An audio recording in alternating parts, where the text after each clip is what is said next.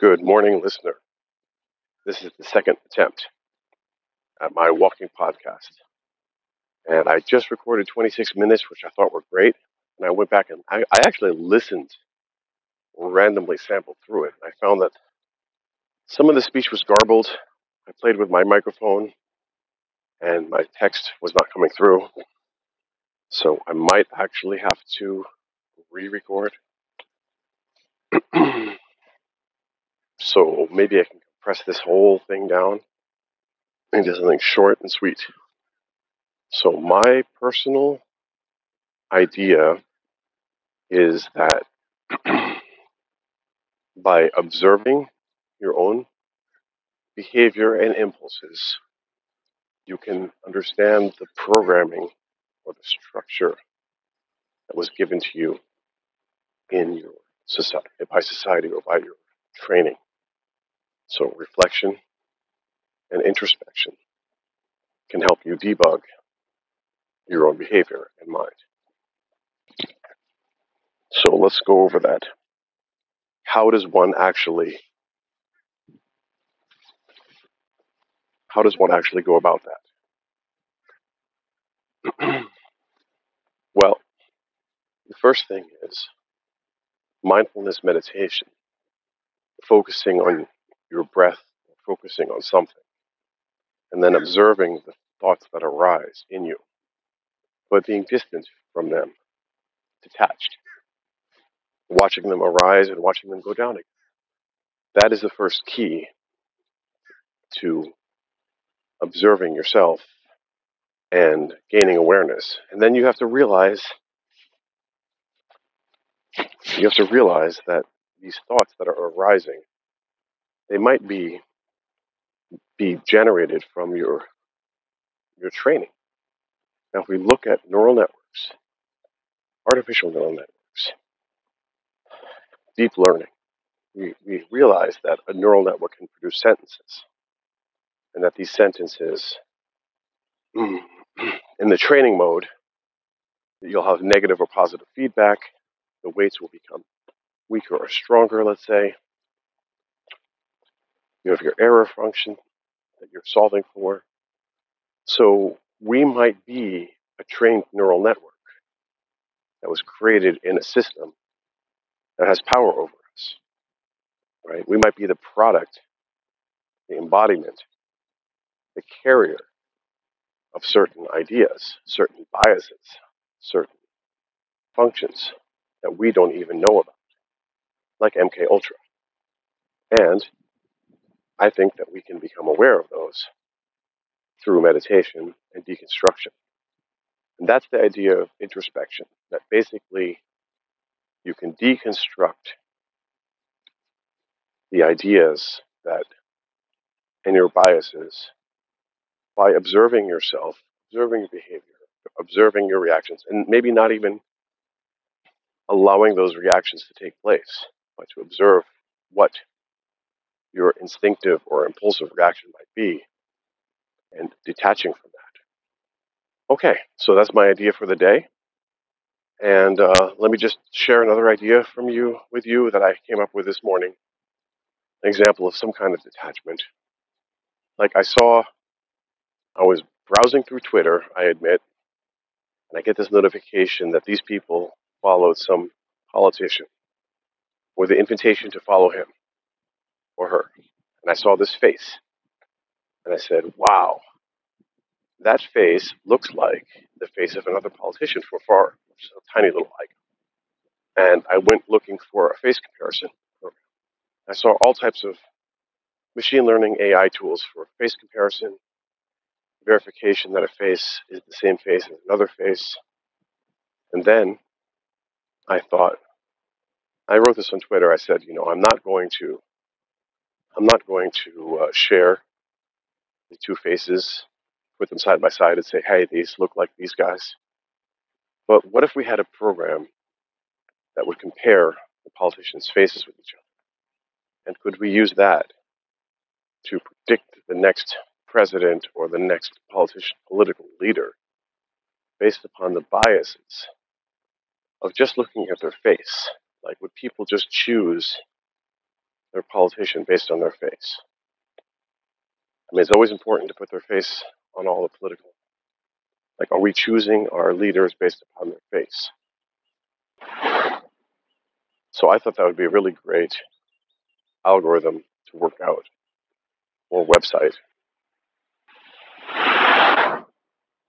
And I guess we should include actors as well and show how close they are in terms of faces. And then we could put countries or elections or years in there as different variables. I think it'd be quite interesting. Yeah. So, uh, and then I'll give you another little bits of my intro from the podcast that was lost. Basically, I was saying, hey, the stream of random thoughts are random. We like to think that our thoughts have structure and form. And yes, um, it is easier to consume them if they're given a structure and a form, a rhyme and a reason, a rhythm and a beat, and a melody, if they make some kind of sense, if there's some kind of cohesion, some kind of structure, some ordering. That's the job of the packager, of the creator of the symbol, semiotic, semiosis, the emitter, the sender. They say that the medium is the message. That was the guy from Canada. Forgot it. McLuhan, maybe. Fuzzy on that name again. Basically, he said the medium is the message. So this message, this medium here, is the talk to my friend, my only listener, person who understands me. Might be me in the future who's actually listening. Might be no listener. Oh, I had some other things I wanted to share. So this um, podcast, James Howard Kunstler had a lady on who basically came up with a theory that the Gropius suffered, who invented mid-century modern or modern architecture, which is very reduced in features and down to its most functional. That he suffers from suffers from PTSD in World War One, where he was in the German army in the trenches, and that his architecture, he built his home like a trench or a bunker. And she was saying that many of the modern architects suffered from PTSD or suffered from autism, different mental pathways than normal people. They couldn't relate to other people very well. So I wanted to say that I can, I thought that was a great insight. Um, I too suffer from modern buildings, they cause stress in me. Um, I completely understand that. I much more enjoy walks in the woods and walks through the city. I like small town USA, inviting streets with ornament, ornament houses. I like Prague, most beautiful city I've ever visited. And I was so fascinated by the forms and the architecture. Yeah, and I also think um, I'm not saying that I'm autistic or suffer from PTSD, but I do have different neural pathways. I'm a different person, weird, weird guy, socially awkward, geeky, introverted in many ways. I don't feel comfortable at parties in large groups. It stresses me out. I really much, I I really like the Mr. Robot guy. I mean, obviously that's more than me, but uh, definitely can relate to him. So yeah, so that's a little personal note on my side that I definitely think we should celebrate the mental diversity. Um, I don't think that's happening, and that uh, I dare to be different in what I do. I'm not trying to be a morning radio show here on the stream of random. I'm just trying to bring you some raw ideas. Of course, I'm always fighting with audio quality and time. I'm not trying to make this my full time job. I'm just uh, sharing some insights with my listener or myself in the future or whoever it might be. Yeah, I'm kind of lacking the fire from the original episode that got lost. Maybe I can pull some clips out of it before they get destroyed.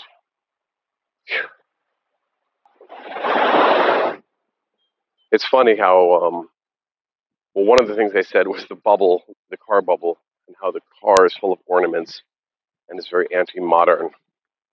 It, it gives a face to the car, the interface. Yeah, and I like the command line interface, to be honest. That's the face that I enjoy working with a lot. So, more about that in the future. We have to think about those topics some more. But I just wanted to share some of that with you, and I hope you have a great day. See ya.